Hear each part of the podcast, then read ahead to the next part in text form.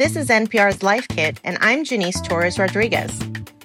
Usually I'm hosting my own show about all things money, Yo Quiero Dinero.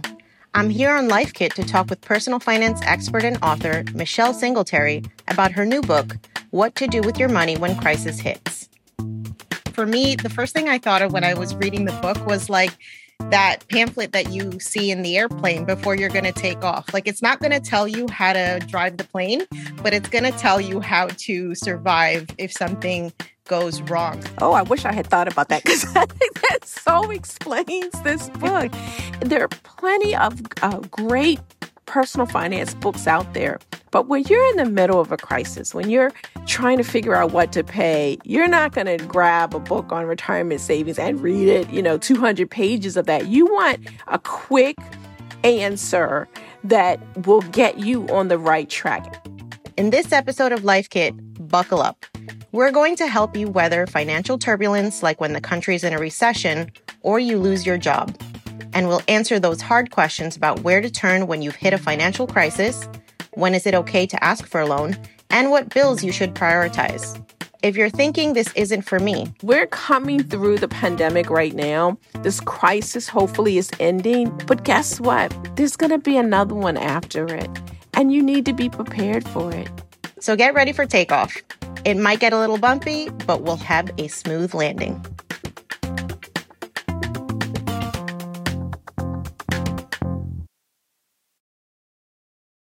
In the book, you say that you manage your money like you're in a perpetual recession. So I'm curious why you decide to take that approach and how we can let calculated caution not turn into fear about money, right? Because that's the thing that so many of us are dealing with. That's exactly right. In my head, I have to always be prepared for the worst and hope for the best. The time in which I have the hardest to get people to save is when they're doing really well. And you would think that when you're doing really well, that's the time you're going to be saving and doing all the things, but you just think the happy days are going to continue forever. And, oh, I can get to that saving tomorrow. Or, yeah, I'm going to eventually increase my retirement account when I do all this other stuff. But I need you to concentrate right now on what you can do to better your finances, to prepare for that next crisis, not out of fear, but out of preparation. Yeah, I love that advice. So if someone is currently facing a layoff or a furlough, how do they decide what bills should be paid first? Traditionally, financial experts say, oh, you know, you try to pay all your bills, pay them on time. And we just drill that into people's head until they lose their job and there's such limited income. Yes, I want you to continue to pay your debts, but when you don't have enough income, you just pay for what you need, a roof over your head and food on the table. And in some cases, it's just the food on the table because you might have a little bit of breathing room to not pay your rent or even your mortgage. And I know that hurts people. They try to pay, pay a little bit on everything, and then they don't have enough for the food on the table. And so I need people to release themselves from that guilt. So you pay for the food. You pay keeping that car going so you can look for a job. You know, those are the things that you have to concentrate on. You know, don't worry about your credit card bill right now. We can fix that later. And while that is an obligation that you, I want you to be uh, concerned about, not when you don't have any income. One of the first places that people might turn to for support financially is friends and family. So when is the right time to ask for a loan versus a financial gift? So there is never a right time to ask for a loan. You shouldn't ask for a loan. This is just going to blow people away because they're just like, what? I got to pay this back. I I really need people to tuck their pride. And if they're in a financial crisis, go to the people who love them and care for them and say, I've lost my job. I don't know when I can pay you back. I don't want to make a promise that I'm going to break and hurt our relationship. So if you can afford it, can you help me out with X? Listen, I, I don't have enough for rent and groceries. I can cover the rent. Can you help me with my groceries? And you got to come at people that way. And I think people will be surprised at the number of folks in their life who say, absolutely. But we come to them with a loan because we feel like we have to have that obligation. Like it's the, it's the right thing to do. Except when you can't pay them back, then that ruins the relationship. And I need people on the other side of that conversation to relieve people of that need to pay you back. So whenever anybody approaches me, you know, family or friends, I say right away, this is not a loan. And if I write them a check, I, on the memo line, and this happened recently, I said, this is not, in capital letters, a loan. Just as a reminder to them that it's okay that you came to me. I have the resources. I'm okay with that. I wouldn't give you what I can't afford. And I release them of that obligation. And we never speak about it again. That's the other thing. If you're going to do that, don't keep bringing it up. Well, you know, I helped you out when. You need to give and forget. Because then if you keep bringing it up, the person feels like they have to pay you back. So just don't say anything. Yeah, that level of transparency, I think, is the difference between money getting in the way of relationships or actually fostering them and making them even deeper. Right. Okay. So in a pinch, right, people might be tempted to turn to predatory lending options like payday loans or title loans. Why should we avoid these things at all costs? So payday loans are loans that are uh, given to uh, people based on their next paycheck. So all you have to have is a paycheck. And title loans is that, say your car is paid off of, and you use the title as collateral against that loan. Now, what happens in that situation is, say you've got a car that's worth five thousand dollars, and you borrow five hundred dollars, but you default on that. Now they take your five thousand dollars car for that five hundred dollars loan. And that's why those title loans are particularly dangerous. Um, when you look at the fees and you annualize those fees and turn them into an interest rate, which you should, and many consumer advocates do this, you will see that those fees translate to interest rates of anywhere from three hundred percent to one thousand percent. And so if you were in trouble and someone said, hey, I'm going to lend you money at three hundred percent, you wouldn't do it. Think about this. If you're in a jam and you don't have enough money, now you're pledging money from your next paycheck. You're already behind. How are you then going to catch up? And studies show that many people end up in a debt cycle with these loans. Something we saw with the pandemic was the I R S allowing folks to withdraw money out of their retirement accounts in order to deal with emergencies that came up as a result of COVID nineteen. What are your thoughts on taking four oh one k loans or early withdrawals from your retirement accounts in order to make ends meet when you're experiencing a financial emergency? Yeah, you know, I can sit in my nice, cushy job in my home office, having never lost my job, to say, don't dare touch that retirement account. That is just cruel, I think. It is a pot of money that many people felt like they had to touch as a last resort. So in the book, I talk about where to go before you reach that point. But if you've tapped everybody that you could, or there was nobody to tap, if you had no savings, and I definitely want you to skip going to get a payday loan, then that is a source of money that you can tap. It's not ideal. I'd hope and pray that you don't have to do it. But if you do, go ahead and do it, because sometimes you got to do what you got to do. Now, don't take a, a lot of the money, you know, take it, you know, little by little as you need it. So you don't want to take out two thousand dollars when you only really need a thousand.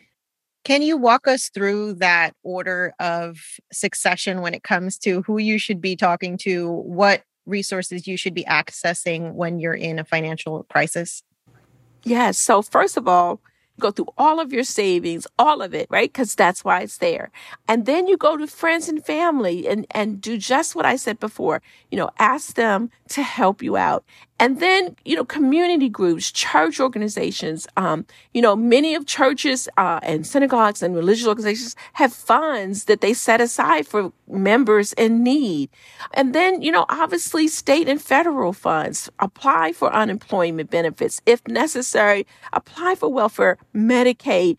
Use those resources. That's what they're there for. If all of that's not available, then you can tap, if you have it, um, your retirement funds. It's going to cost you, but it's there. And I'm not even going to mention those other things because I don't even want you to get down to payday and title loans. I just want you to take those off the list completely. So you mentioned savings, and I think there's a lot of confusion about, is an emergency fund enough as far as savings, right? Because there are other things that we want to save for.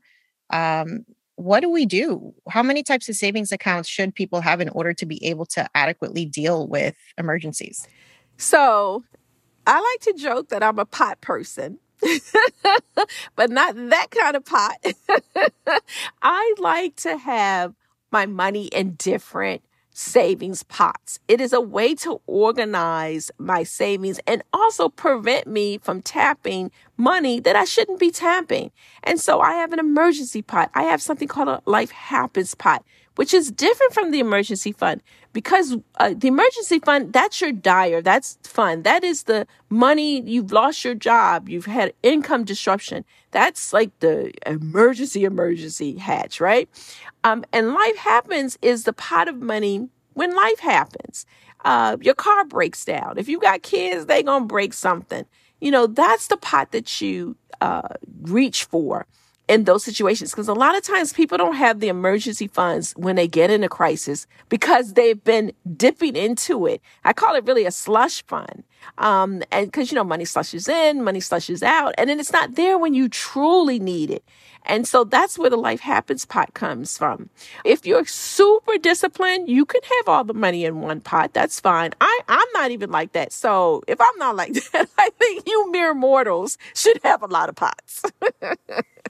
What's your take on the type of savings account? Should we be using high yield savings accounts? Is it okay to just use your local bank or credit union? What's your opinion on that? That's such a great question because people are always asking me, I've got all this money. You know, they're very fortunate to have an emergency fund, but it just is not earning anything. And I just go, and? Because listen, that's not that money's purpose. That money's purpose is just to be there. And right now, interest rates are just crazy low, right? You get just, you almost have to pay the bank to hold your money. Don't worry about that. Its job is to be there, risk-free.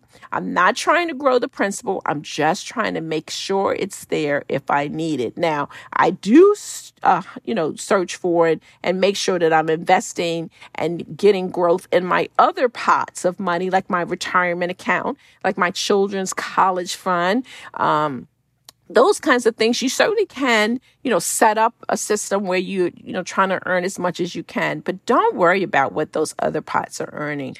All right, let's talk about financial scams and schemes. I feel like every time I turn on the news, there's some new thing that we have to be worried about.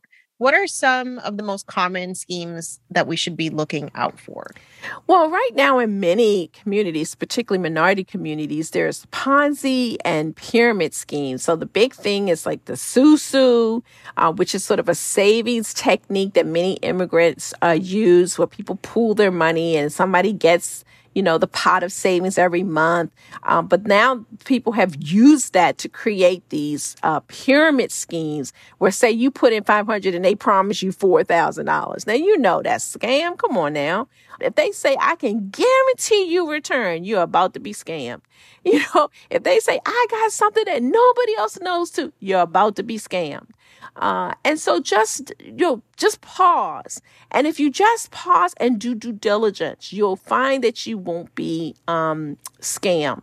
But lots of people trust folks because, say, your sister brings them to you or your uncle or even your pastor. I don't trust nobody. I don't even trust my husband. If he brought something to me, I'm like, dude, I'm checking this out. I'm, I sleep with you, but I'm checking this out.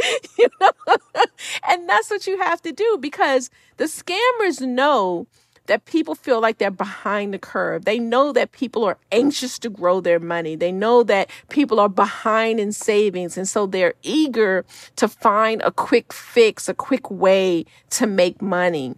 Uh, and they play on that. They play on your trust. You know, don't give anybody any information who, who initiated a call to you. Um, just trust no one. Yeah. Excellent advice.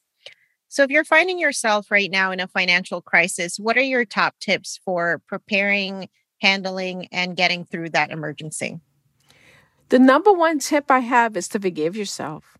right? You feel so guilty. You hear, you hear me say all this stuff. You're like, I didn't do none of that stuff. I don't want, that's not what I want. I don't want you to feel guilty. I want you to feel energized. I want you to feel motivated. I'm trying to motivate you. I'm not going to beat you on the head. You did what you did, and maybe you didn't even know what you were doing. That's okay. Um, but once you know better, I need you to do better. Right? That's the thing. You're listening to me. I'm giving you some great tips. Don't just say, oh, that's right. I like, and then go back and do the same thing. And then, you know what? Take it slow. Yeah, I'm telling you a whole bunch of stuff that requires a lot of money and discipline. But if you can only save twenty-five dollars, just save twenty-five dollars. If you can only save five dollars, just save five dollars. It'll, you'll just be better for it. And once you develop that habit at the lower levels, when you start to make money or you get back on track, then it'll become easier because you got more money at, at, at hand. Yeah. I think it's an important reminder that nothing bad lasts forever. And if you're prepared next time around, because it's not if, it's when. That's uh, right. You can find yourself in a much better situation the next time. That's right. For more episodes of Life Kit, go to npr.org slash lifekit. We have one on how to boost your credit score and another on how to be a better listener, plus lots of other episodes on all sorts of topics. If you love Life Kit and want more, subscribe to our newsletter at npr.org slash lifekitnewsletter. Also, we want to hear your tips. Leave us a voicemail at two oh two, two one six, nine eight two three or email us at lifekit at npr.org. This episode was produced by Claire Marie Schneider. Special thanks to Andy Tagle and Claire Lombardo. Megan Kane is the managing producer. Beck Harlan is our digital editor. Beth Donovan is our senior editor. And David West is our intern. I'm Janice Torres-Rodriguez. Thanks for listening.